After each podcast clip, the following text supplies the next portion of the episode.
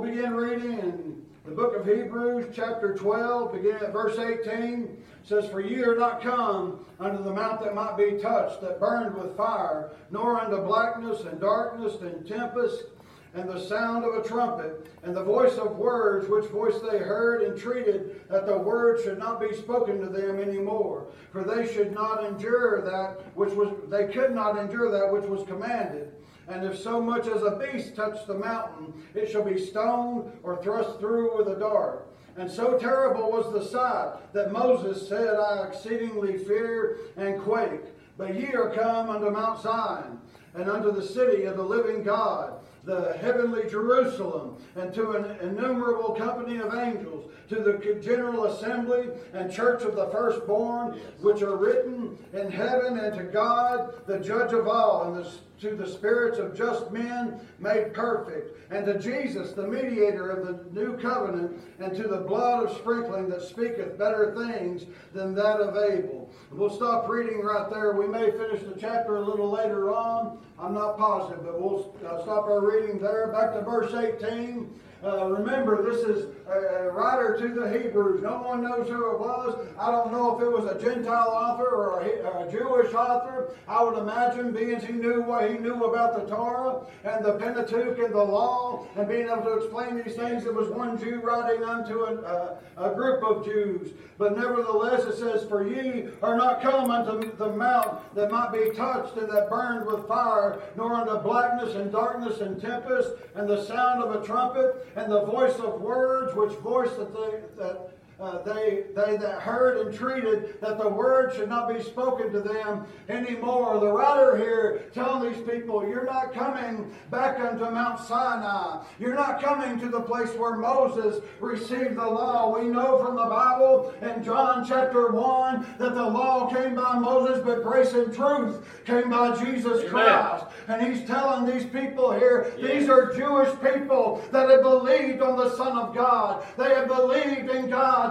Almighty in Jesus Christ, precious blood shed for their salvation. They have believed the gospel when it was presented to them. They have believed the account of Paul preaching. They have believed the accounts of the apostles when they preached the blood of Jesus Christ, when they preached, preached Christ and Him crucified. They believed all these things, but they were in danger, and some of them were falling back into the law. These were the Judaizers that plagued the churches in Galatia. They plagued the church at Ephesus. They plagued the churches everywhere that Paul went. People were coming in and they were saying Jesus Christ is all good and fine and well, but we still must be circumcised and we still must keep the law, folks. I'm tickled to death to tell you that me getting to heaven and me having a right relationship with the creator of the universe has nothing to do with me keeping the law. It has nothing to do with circumcision. It has nothing to do with any of those things. But what it has to do with is the finished work of a man named Jesus Christ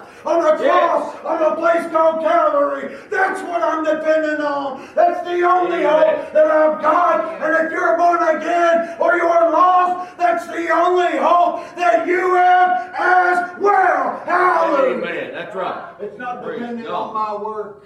Yes. I'm not going to Mount Sinai. I'm glad I don't have to go to that mountain. You read the account over in the book of yeah, Exodus, starting in the book of Exodus chapter 19. You read the account of, of the when the when the Jews they all crossed through the Red Sea. They done gone on into the wilderness and they ended up at Mount Sinai. Those Jews they camped around about the mountain. Moses, we know, went up into the mountain to receive the law. We know all these things, but folks, that, that mountain. It was a place of fear. It was a place of trembling. It was a place that no man would have wanted to have seen. That's why the Jews, when they heard these things and they saw the lightnings and they saw the tempest, they saw the clouds, they saw the darkness, they said, Moses, we don't want to talk to God. You go talk to God. You be our mediator and you come back and what God said. They wanted nothing to do with God.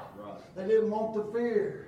They didn't want to go near. God said, if anyone, we and we just read it here a few minutes ago. God said, if so much as a beast, He said, if any beast or any man so much as touches the mountain, he should be stoned. He should be thrust through with a dart. He should be killed, folks. That's because God is holy. Everything about God is holy. Everything about God is just. Everything about God is right. And if God said that no man is to come near the mountain outside of Moses, then God had a purpose for that in His holiness and in His righteousness. That's right. We, the church, need to remember just how holy Almighty God is. Yes. We need to remember just how righteous He is. Yes. But we also need to remember this Mount Zion that we come to. Folks, the Jews, they didn't want to go.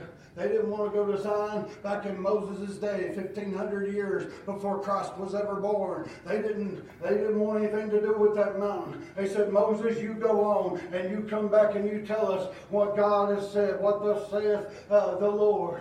And Moses did just that. But folks, when uh, what happened when Moses was up in the mountain? Hey, the Jews, they got tired of waiting around and he wasn't gone very long at all as far as terms of days goes. And those Jews, they got tired of it. They went to Aaron. They said, Make us a God. He said, Give me all your gold. And he fashioned a calf. And they worshiped this calf as the very one that brought them out of Egypt. They worshiped him as the one that had caused their deliverance. And they worshiped this calf as the one that had brought them salvation. Folks, that is why God was so angry with them because he knew that he was the one that brought them up. They knew who God was that brought them up out of the land of Egypt, but that soon they had forgotten about the God of their fathers. Yes. Help. God Lord. help us to not do that. Amen. God help us to not forget the God that, that saved us. These Right. Jews that were being written to in this epistle, that were being written to here in the, in the book of Hebrews, they were in danger of the same thing that the Jews 1500 years before them were in danger of. And folks, we as the Gentile church, we are in danger of the same thing. We are in danger of falling back into the law, of falling into religion, of falling into man's traditions, of falling into what mama and daddy and grandma and grandpa said. Hey, folks, I'll take the word of God over what Papa said any day of the week. Hey, he might have been right on a lot of things, but he might have been wrong on a lot of things too. But my God is never wrong. My God is omniscient. Amen. My Yes. God is omnipresent. My God is all knowing. My God Glory. knows it all. Hallelujah. That's right. Glory Don't God. depend. Don't depend on parents, grandparents, aunts, and uncles. Don't depend on the preachers. Don't depend on the Sunday school teachers. You get your nose in this book and you Yeah. find out what it says for yourself. Amen. These Jews that were being written to in this letter, they were depending on the on the rabbinical tr- traditions. They were dependent on the thoughts of man. They were dependent on the thoughts of man rather than the Word of God. Now, I understand this book that we're reading right now, the Epistle to the Hebrews, it later became part of the Word of God. It later became part of the canon of Scripture. They didn't have the entirety of Scripture like you and I have uh, today, but they had the Old Testament. And the writer to the Hebrews had done his best all the way through the book to take the Old Testament and apply it to Jesus Christ and show how the Old Testament spoke of the Messiah and he spoke of deliverance and he spoke of the seed that was promised to bruise the serpent's head. Way over in Genesis 3, this was the Messiah that was promised from the very beginning of this whole thing. Hallelujah. Amen. Folks, we are in the same danger. Bless him, Lord. We can fall back on tradition. We can fall into religion. That's right. We can fall into our own thoughts Yes. as opposed to what the Bible says. Like I said when I first got up here tonight, nobody knows. Nobody knows who wrote this epistle. Nobody knows for sure. I've got my ideas. You might have your ideas. It's not worth arguing over. But there have been churches split. There have been churches split over who wrote the book of Hebrews. And the Bible does not tell us who wrote it. Why is that? Because of man's pride and because of man's ideas and because one man thinks that he's right and another thinks that he's right and one man pits uh, half of the church against the other half of the church and before you know it, you got a church split two or three different ways. Shame on us for having those attitudes. Amen, brother. But that's exactly what these these Jews were doing. They were depending on man's uh, uh, opinion of what had gone on instead of uh, instead of what thus saith the word of God. For they could not endure that which was commanded, and if so much as a beast touched the mountain, you shall be stoned or thrust through with a dart. And so terrible was the sight that Moses said, I exceedingly fear and quake. Moses said that, according to the writer to the Hebrews. According to the writer of the Hebrews, Moses said, I exceedingly fear and quake. Moses, out of all those Jews, out of all the Jews that came out of Egypt, that God brought out of Egypt, and it wasn't a few hundred, it wasn't a few thousand. Folks, they had been down there for a long time, and they had made generations of Jews. It was uh, it was well over a million people. Some people say it was closer to three million people that came up out of Egypt. I don't know for certain. I wasn't there. But I can guarantee you it wasn't a few hundred that you see in the movies and that you see in the, in the paintings and in the pictures and the accounts that, that we have today. There was all kinds of people come up out of Egypt. And out of all those people, out of all those people, and you can flip back one chapter and read in Hebrews chapter 11. Out of all those Jews, Moses is the one that had faith. Moses is the one that had faith. It says, by faith. Now listen, in Moses' section in Hebrews chapter 11, it was talking about the faith of Moses. Amen. The faith of Moses, says, by faith they were led across the Red Sea. They were brought through the Red Sea by faith. By whose Right. faith? It wasn't by the Jews' faith. The, the, the rest of the Jews, they were looking behind their backs the whole time saying, Pharaoh's gaining ground on us. Pharaoh's coming. What have you done, Moses? You brought us here to the edge of this sea just so we'll be overtaken by the Egyptians. The rest of the Jews never had any faith, but Moses did. Praise God. Amen. We need more people like Moses in the Yeah. church. But nevertheless, he was the only one of them that had faith that God could deliver them, that God would deliver them. And still yet, he said, I exceedingly fear. I exceedingly fear, folks. We've got to have that attitude. Amen. Yes, God loves me, and I thank Him that He does. And yes, God saved me, and yes, I'm one of His.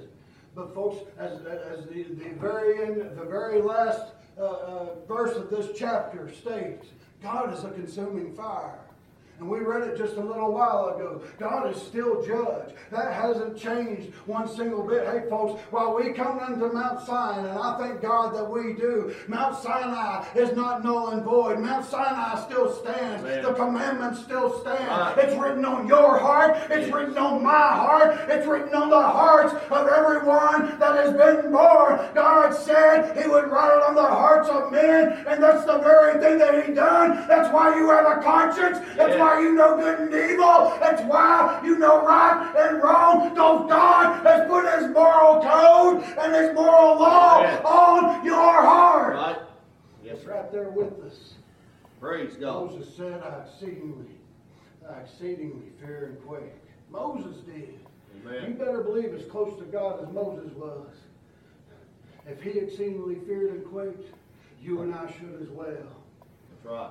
You better believe as close to God as Paul was, the Apostle Paul. If the day of the Lord was a fear unto him, if it was a dread unto him, it better be a dread to us. It had better be a dread to us. But ye are come unto Mount Zion, praise God, and unto the city of the living God, the heavenly Jerusalem, and to an innumerable company of angels, to the general assembly and church of the firstborn, which are written in heaven, and to God, the judge of all, and to the spirits of just men made perfect. We'll continue with that here in just a second. I want you to notice in verse 20, uh, 22, but ye are. It doesn't say you will. It doesn't say in the future, folks, that's present tense. That is present tense. Amen. Ye are come unto Mount Zion.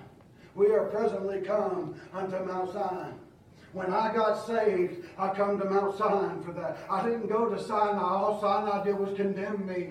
Paul said if it hadn't been for the law, I'd have never known sin. All the law ever done was condemn me and show me just how condemned that I am. But the, but the Bible says in 1 Timothy in chapter 1 that the end of the commandment is love. Hey, God gave that law in love. He gave his son in love. He saved my soul. He done all these things. I'm, I'm glad to tell you that the Bible says in 1 John that God is love. Yes, he's a judge. And Yes. yes, he's a consuming fire. But my God is love. He gave the commandments in love. Amen. The entire law. All of this book was given to us in love. To Why God. was that? Because God will is not that any should perish, but that all should come to repentance. Repentance from law. What? Repentance from the sin that the law written on your heart reveals to you. Yes.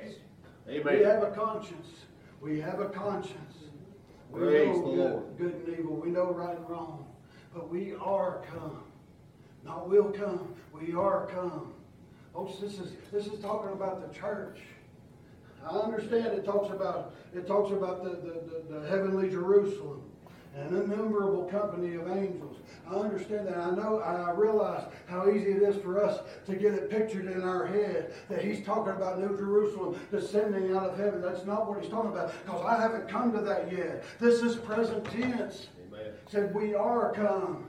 We are come. This is the same present tense and the same wordage that's used over in Hebrews chapter 10 when the writer to the Hebrews said it, it is a fearful things to fall into the hands of the living God. It's the same wordage, it's the same present, uh, it's the same present tense that's used there, folks. It is present tense. Hey, folks, when I got saved, the day that I got born again, that Tuesday morning, praise God, 13 and a half years ago, when God saved me, I was brought in to that the heavenly Jerusalem. I was brought in to those places. I was put in with the same uh, number of those innu- innumerable angels. Amen. Think about this, folks. Hey, there was a third of the angels that fell with Lucifer when he came, when he fell down to earth from the heavens. And still, to this day, the number of angels is innumerable. Yes.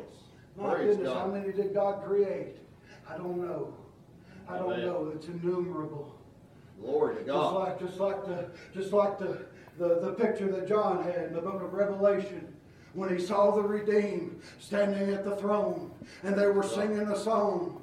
They were all singing a song. It said 10,000 times 10,000 and thousands of thousands. Yeah. Hey, folks, it was an innumerable number of there. You know, the most amazing thing about that verse to me, John's already seen me in heaven. I don't know if I was on the first row or the fifth or if I was at the back. But Brother God. John, while he was on the island of Patmos, he has already seen me in glory. He's already seen me singing to the Lamb of God. Yeah. He's already seen me as part of the redeemed. Hallelujah. Amen. Praise God. Thank you, Lord. God, to the General Assembly and the Church of the Firstborn, which are present tense, present tense, which Amen. are written in heaven, and to God, the Judge of all. Like I said earlier, folks, Blessed Lord. the end of the commandment is love, Amen. according to the Bible. Jesus Christ is the end of the law under righteousness, Amen. according to the Bible. But God is still judge. That's right. All this is present tense. We are brought to these places, and we are brought to God. And God is still the judge of all. And to the spirits of just men made perfect. Folks, these just men made perfect, they're men just like me.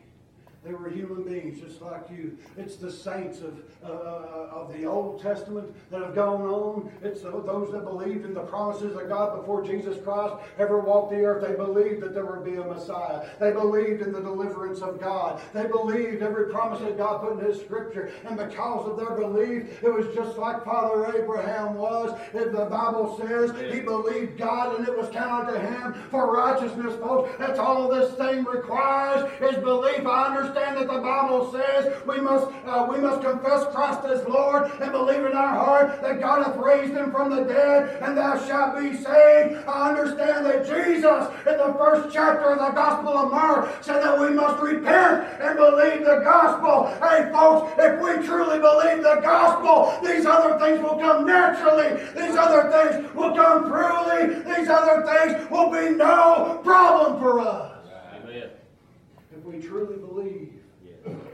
And if you confess something you don't believe, you're a liar. Right. If you're confessing Jesus Christ, but you don't believe the Christ of the Scriptures, you're a liar. Yes. And my Bible says, liar, every liar will have their part in the lake of fire. That's it. If you confess something you don't believe, you're a liar. Yes. And God will judge that. Right. To God, judge of all, to the spirits of just men made perfect. Moses got to heaven the same way that I'm going to get to heaven. Amen. Through faith Yes. in God. Through faith in what God said, Abraham made it the same way. Ruth made it the same way. King David made it the same way. Jeremiah made it the same way. Hey, Peter made it the same way. Paul made it the same way. John made it the same way. This writer to the Hebrews made it the same way. We all make it by the same way, and that is through the blood of Jesus Christ and our faith that that will wash our, our sins away, that it will wash us white as snow. It will make our hearts clean, and it will make Jesus Christ able to present us spotless and blameless before a thrice holy God. Hallelujah. Amen. Thank you, Lord. And to Jesus. We've got the why in verse 20, verses 22 and 23. Or we've got the what in verses 22 and 23, I'm sorry. We've got the why in verse 24. We're also brought to Jesus. And to Jesus, the mediator of the new covenant. This is the why. Because he is the mediator of the new covenant. Who's the mediator of the old covenant? If you want to get real technical about it, real technical about it, it was Moses. Because Moses is the one that went up in the mount. He received the old covenant from God. He brought it down to the people. Bless him, Lord. But Christ, Christ is the mediator of the new covenant. He is, he, as I've already said at the beginning of this chapter, beginning of chapter 12, he's the author and he is the finisher of our faith. Praise God. But we are brought uh, unto Jesus, the mediator of the new covenant, and to the blood of sprinkling that speaketh better things than that of Abel. The blood of sprinkling that speaketh better things than that of Abel. There's two different ways you can take this. I am of the thought, personally, and when we're speaking about the blood of Abel, we're speaking about Genesis chapter 4, and we should all be familiar with that account. This is where Cain slew his brother Abel. God comes, he asks Cain where his brother is. The brother says, I don't know where he's at. He says, Your brother's blood cries to me from the ground. What would it have been crying for? It'd been crying for retribution. It'd been crying for vengeance. Yes. Now, if you're of that frame of mind, that's that's the way we'll, we'll go with that. However, there's another way to look at this. Abel offered the first blood sacrifice unto God. God killed the first animal when he clothed Adam and Eve with skins from innocent animals that had never done anything wrong. God did that himself. But as far as a sacrifice made unto God by man, Abel had the first recorded incident of it. Now, it could be that that we're talking about. And that would, either one of those is better than the blood of Abel. Or, or Christ is still better than either one of those. Uh, uh, either one of those accounts. Uh, Christ is better than the blood of Abel. The blood that uh, Abel shed as an offering unto God, uh, from the offering that he brought unto God, was the blood that was shed from Abel by his brother. And his blood cried from the ground. I'll let you make your own decision which one he's talking about. But either one of them, either way you go, Christ and his blood and the sprinkling of that blood on the hearts of believers, the sprinkling of that blood to wash away sins. Hey, folks, I'm glad that the Bible says, I know we talk about our sins are covered in the blood all the time, and I use that expression as well. But, folks, my Bible talks about being washed as white as snow. My sins ain't even there anymore. They're cast behind the back of the Maker. They're cast as far as the east is from the west. The Bible says they are thrown into a sea of forgetfulness, never to be remembered. Spirit. Praise God. That's the power of the blood of Jesus Christ. That's the purpose of the blood of Jesus Christ. Is to make sinner men holy and sanctified Praise unto God. God, consecrated unto God for His service. Amen. Yes. Hallelujah. Thank you, Lord. Either one of those accounts, so either way you want to go with that with Abel, either way you want to go with that, the blood of Christ is still better. Is still better. Let's continue reading to the end of the chapter. See that you refuse not him that speaketh. For if they escape not who refused him that spake on earth, much more shall we shall, shall not we escape if we turn away from him that speaketh from heaven. Folks, that's serious words. Amen. That's serious words. And you keep in mind, excuse me, you keep in mind this is more than likely one Jew writing to a group of Jews. But, e- but either way that goes, he says, much more shall not we escape. He includes himself in that. We, more so shall not we escape if we turn away from him that speaketh from heaven. Now, once again, he was writing to a bunch of Jews that were sliding back into religion and their traditions. They were sliding back on their own works. They were dependent, they were going back to depending on what they were doing instead of depending on what had already been done for them through Jesus Christ and in Jesus Christ for, for their salvation and for their sanctification. They were depending upon themselves. And he says, For if they escape not, who refused him that spake on earth, much more shall not we escape if we turn away from him that speaketh from heaven. Folks, this isn't talking about a comparison between Moses and God. It isn't talking about that at all. God spoke on the earth. Hey, the, the earth quaked, but God came down and he met with Moses. He met with Moses up on the mountaintop, up on Mount Sinai. Both of these things are talking about God. It wouldn't matter if mankind had rejected Moses himself. What the Jews had rejected, though, was the Word of God. It is no different now in the, in the age of the gospel of grace when men and women hear the gospel of Jesus Christ preached and they reject it. It's not the preacher that they're rejecting, it's not the teacher, it's nothing along those lines. They are rejecting the Word of God. Amen. Right. It's the same thing. Either way you look at this, they escape not who refused him that spake on earth. When God spoke on earth, when God, hey folks, the earth quaked when God spoke. Yes. The earth quaked when he when he done so. Much more shall not we escape if we turn away from him that speaketh from heaven. It's the same God talking about two different instances and talking about two different covenants. If they didn't believe him that spoke the old covenant into existence here on earth, and they neglect the one and they refuse and they reject the one that has spoken the new covenant from heaven, what does he say here in the, in the same book in Hebrews chapter 1? It says, God, who at sundry times and in diverse manners in the past has spoken unto us by the prophets, but now has spoken unto us by his Son, Jesus Christ. The last word of God is his Son, Jesus Christ. Hallelujah. That's Praise the God. last word of God. Amen. That's the, that's the only arrangement God has with man is in Jesus Christ. I've heard it, I don't know from how many professing Christians.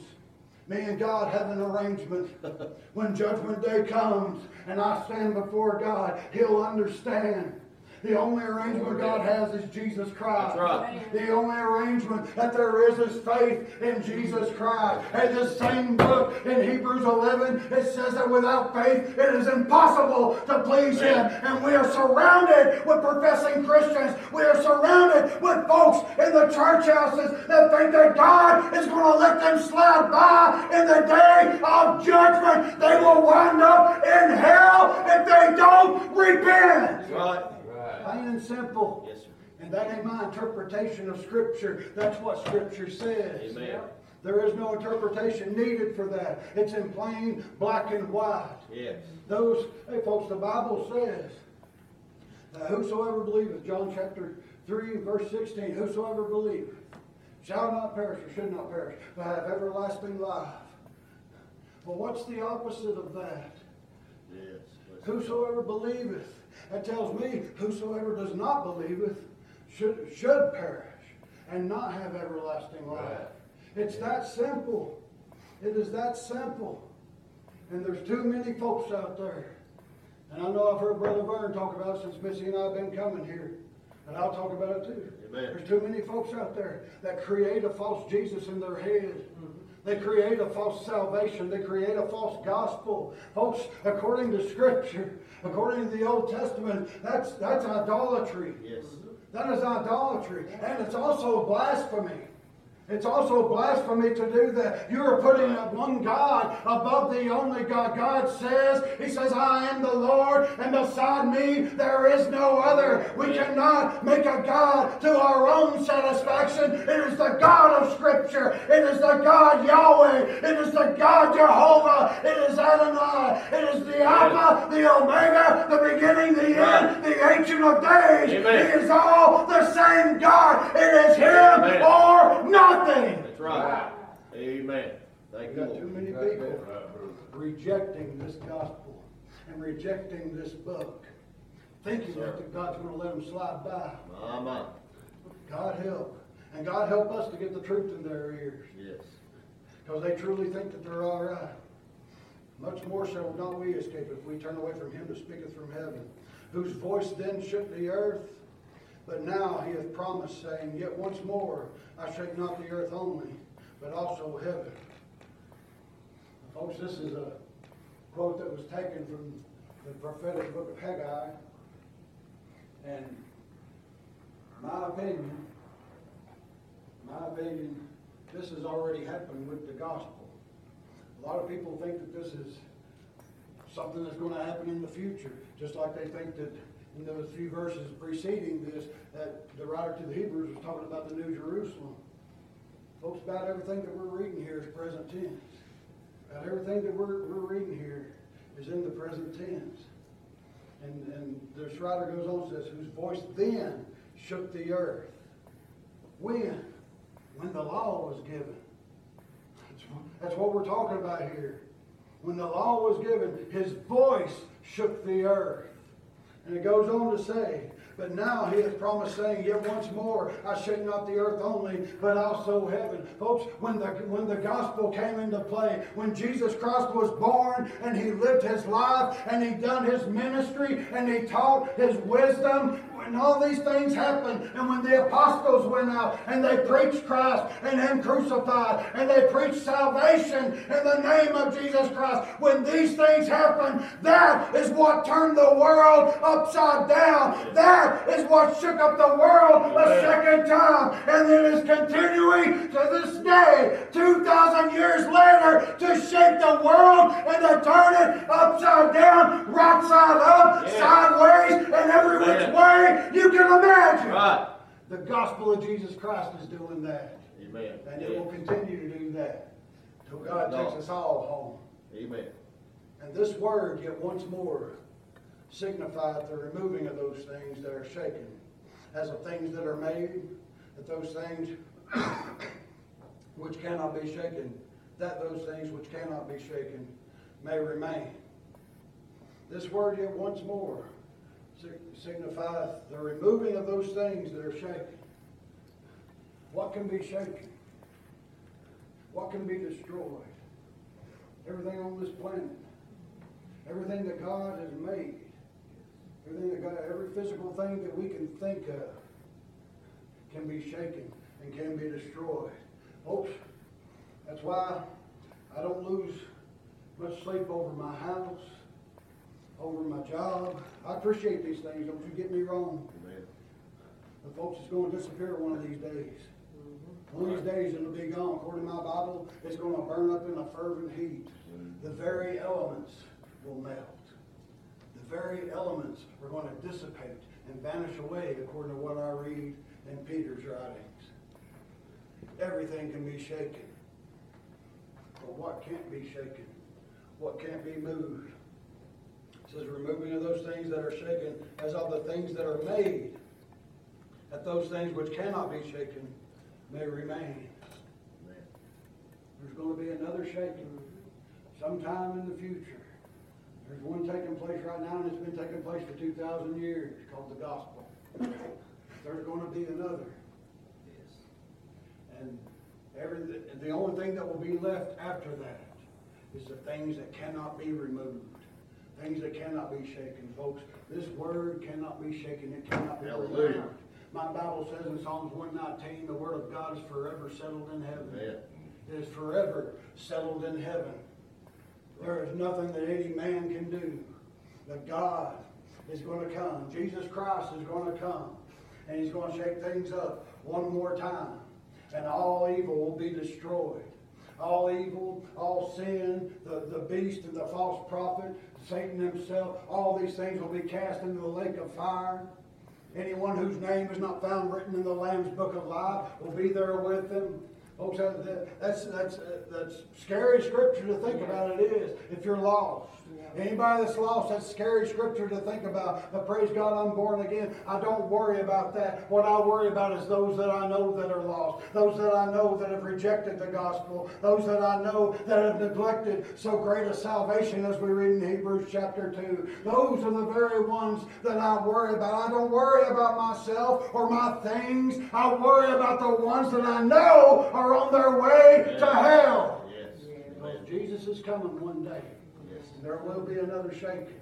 Right. And everything that's left after that, anything that's left after that, will be immovable, will be unshakable. There will, like I said, His Word is immovable. The church, true Christianity, the gospel, all of these things are immovable. They're unshakable. Folks, they've been trying to stomp out Christianity ever since it came onto the scene.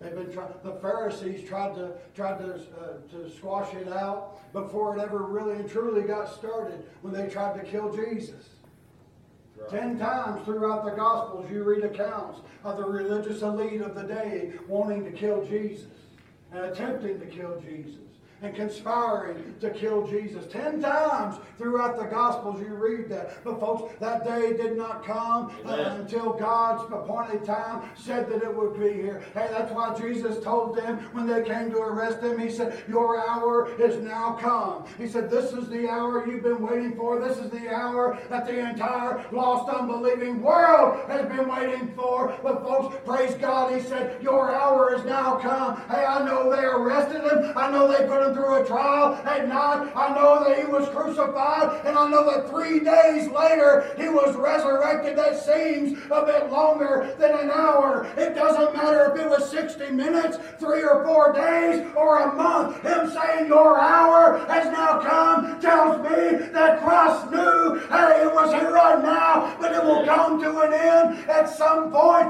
in the future. Hey, folks, I love the scripture in the Psalms that says, Weeping may endure for a night, but joy cometh in the morning. Hey, that night may last you years or months or weeks, but we have a promise from our Maker that it will come to an end. Hallelujah. Yes. Amen. Glory to God. Praise God. Hallelujah.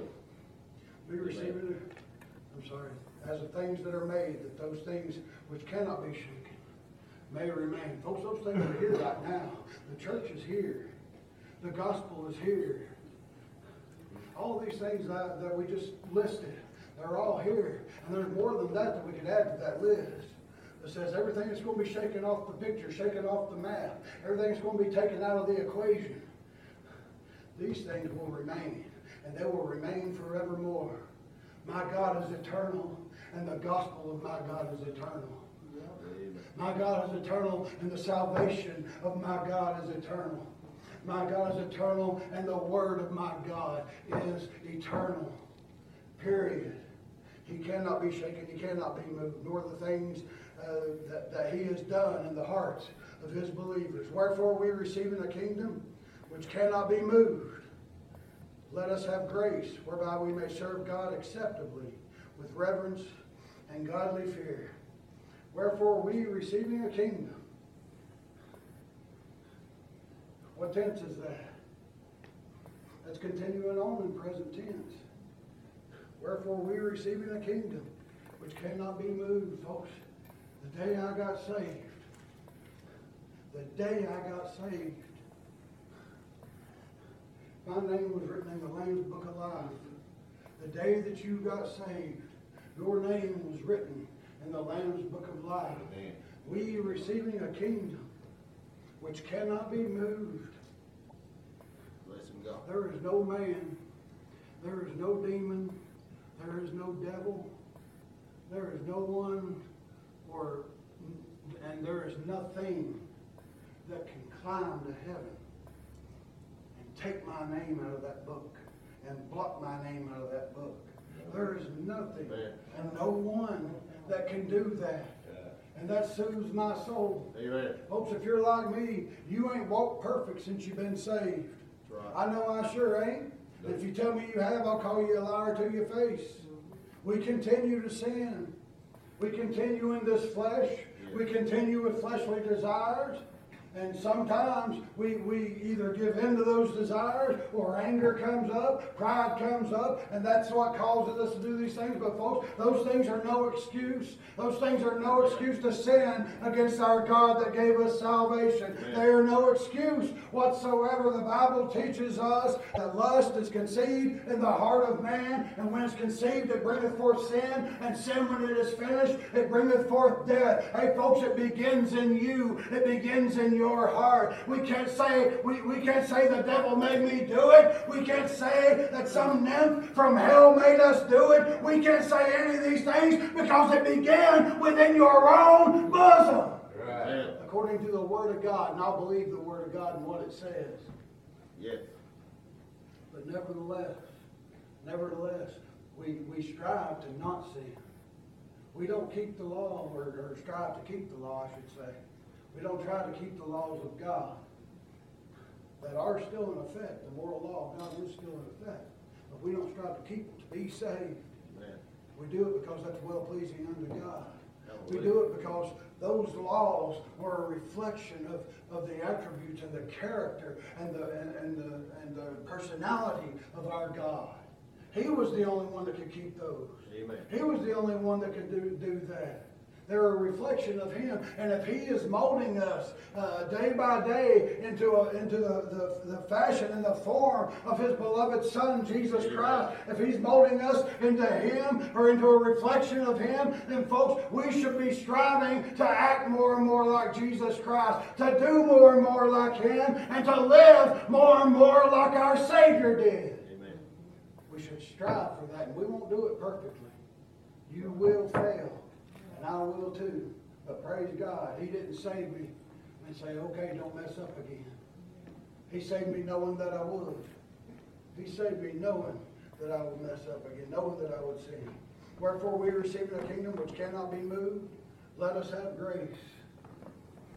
Again, we've received the kingdom. We were promised the kingdom. But the writer to the Hebrews understood a little something that we Christians, 2,000 years later, we need to understand too. Even though we've received the kingdom, we've received the promise of this kingdom that God has said would come. Even though we've received that, we still need grace. Let us have grace. Why? He gives the what, let us have grace. He gives the why, whereby we may serve God acceptably. We need the grace of God in order to serve the God that gave us the grace. Folks, without the grace of God, you and I wouldn't be saved. We wouldn't be able to serve God. We wouldn't be able to worship God. We wouldn't be able to pray. We could have never repented of our sins without the grace of God. Amen. Amen. We need. His grace for everything. Every moment of our life, every Right. step we take, everything that we do, we need the grace of God. Yes. And even though, even though we have the promise of receiving this kingdom, this writer understood. He said, let us have grace. Let us have grace. Now, there's some other versions of the Bible in this same verse. It says, let us be grateful.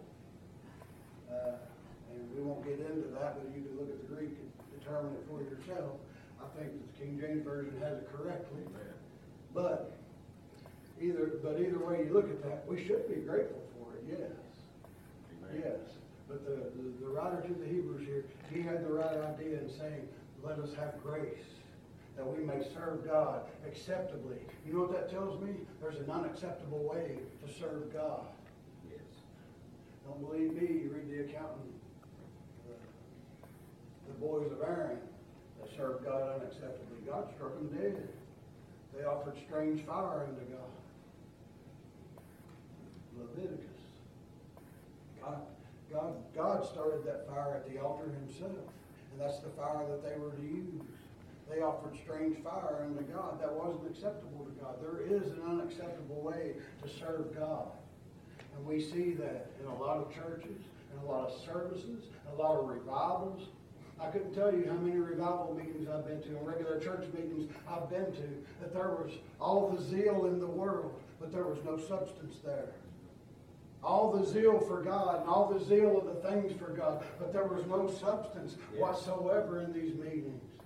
Folks, that, that's got to be something that, uh, that, that's uh, distributed evenly by the people of God. Yes, we should have zeal, but there should be some substance to our worship. It shouldn't just be a, a blind fit that we throw. Right. It shouldn't just be uh, something that we do because our, our neighbor next to us is doing it. It should be something that starts deep down within our heart. It should be gratitude unto God for saving a wretch like us. It should be thanksgiving made unto God for seeking us out when we were yet in our sins. It should be uh, thanksgiving unto God for all of these things, for saving us, for keeping us safe, for promising us this kingdom that we're reading about now, for doing all these things, for leaving us the instructions in His Word, for leaving us with the guidance of the Holy Ghost. We should thank God, worship God, praise God, and serve God for all these things. Amen. Amen. And if we do it for the right reasons, and we do it with some substance, and we do it with some zeal. I believe that'll be acceptable unto God, Amen. whereby we may serve God acceptably with reverence and godly fear. We've got to have reverence for God. And once again, I've been in some services where people thought they was worshiping God of the Bible, but there was no reverence. Amen. You know how I know that? Because they were worshiping Him outside of the way this Bible says to worship Him. Amen. That is not reverencing God. Oh, Folks, that's borderline blasphemy when people do that. It is blasphemy to, to think that God will accept something that His book plainly states that He won't. That, that's unbelief. It is unbelief in what the Bible says. It says that we may serve God acceptably with reverence and godly fear, for our God is a consuming fire. Serving God acceptably with reverence with godly fear. And he tells us once again the why. Because or for. Our God is a consuming fire. Yes. He's Amen. talked about in this passage. He's, he's contrasted Sinai with Zion. And I thank God for that contrast. And I thank God that I'm under the new covenant with Jesus Christ. As I've already said, I thank God I'm, I'm not depending on my inability to keep the law. And you should be glad for that too, because none of us are able to do it. None of us are able to do that. Right. We are under the new covenant. We come to Mount Zion. We come to Mount Zion for refuge. We come to Mount Zion for protection. You read in the Psalms, my goodness, the psalmist said that he's our high tower. The psalmist said he's our fortress. The psalmist said he's our rock. He's our salvation. He's our deliverer. He's our defense. You read all these descriptions of God over in the Psalms and folks. Just because that's Old Testament doesn't mean that we can't apply it to ourselves. He's all those things for us. We go to Mount Zion for a refuge. We go there because that's that's where we had to pass by. That's where we had to go to when God saved our soul. Hey, I understand that we had to go uh, to the cross. But folks, the cross was right outside of Jerusalem. It was right outside there. And this hill that those Jews called Mount Zion, it was right outside of Jerusalem as well. I had to go to the cross to find salvation. I had to go there to have my sins forgiven. I had to go there to see what I was and to see what the Savior was. I had to go there for all these things. But praise God, I did not have to go to Sinai to, to see these things because Sinai would have left me in the condemnation. I went to Zion, God saved my soul, hallelujah, and that's Amen. that. Amen. But nevertheless, nevertheless, verse 23 says, And to God, the judge of all. He wanted to show the graciousness of God. The writer to the Hebrews wanted to show the graciousness of God and the grace of God and the loving kindness of God and the long suffering of God in this contrast between Mount Sinai and Mount Zion. He wanted to show all these things, but he did not let these Jews forget that God had not changed from the Old Testament to the New Testament. The covenant changed. The old covenant has, has been, been nullified. We are now under the new covenant, but the same God wrote both of those covenants. The same Jehovah God wrote them both. And the, this writer to the Hebrews makes it plain to these Hebrews. He is still the God and judge of all, and He is still a consuming fire. This warning going out to these Jews you believe what I've told you, you believe what I've written in this letter, you believe in the grace of Almighty God, you believe in the salvation that can be found in Jesus Christ. For God, if you reject this, He is still judge of all, and he is still a consuming fire, and he will consume you and destroy you utterly and totally. That's the God of the Bible, beginning to end, Old Testament and New Testament. Right. He has not changed. Amen. The covenant's changed.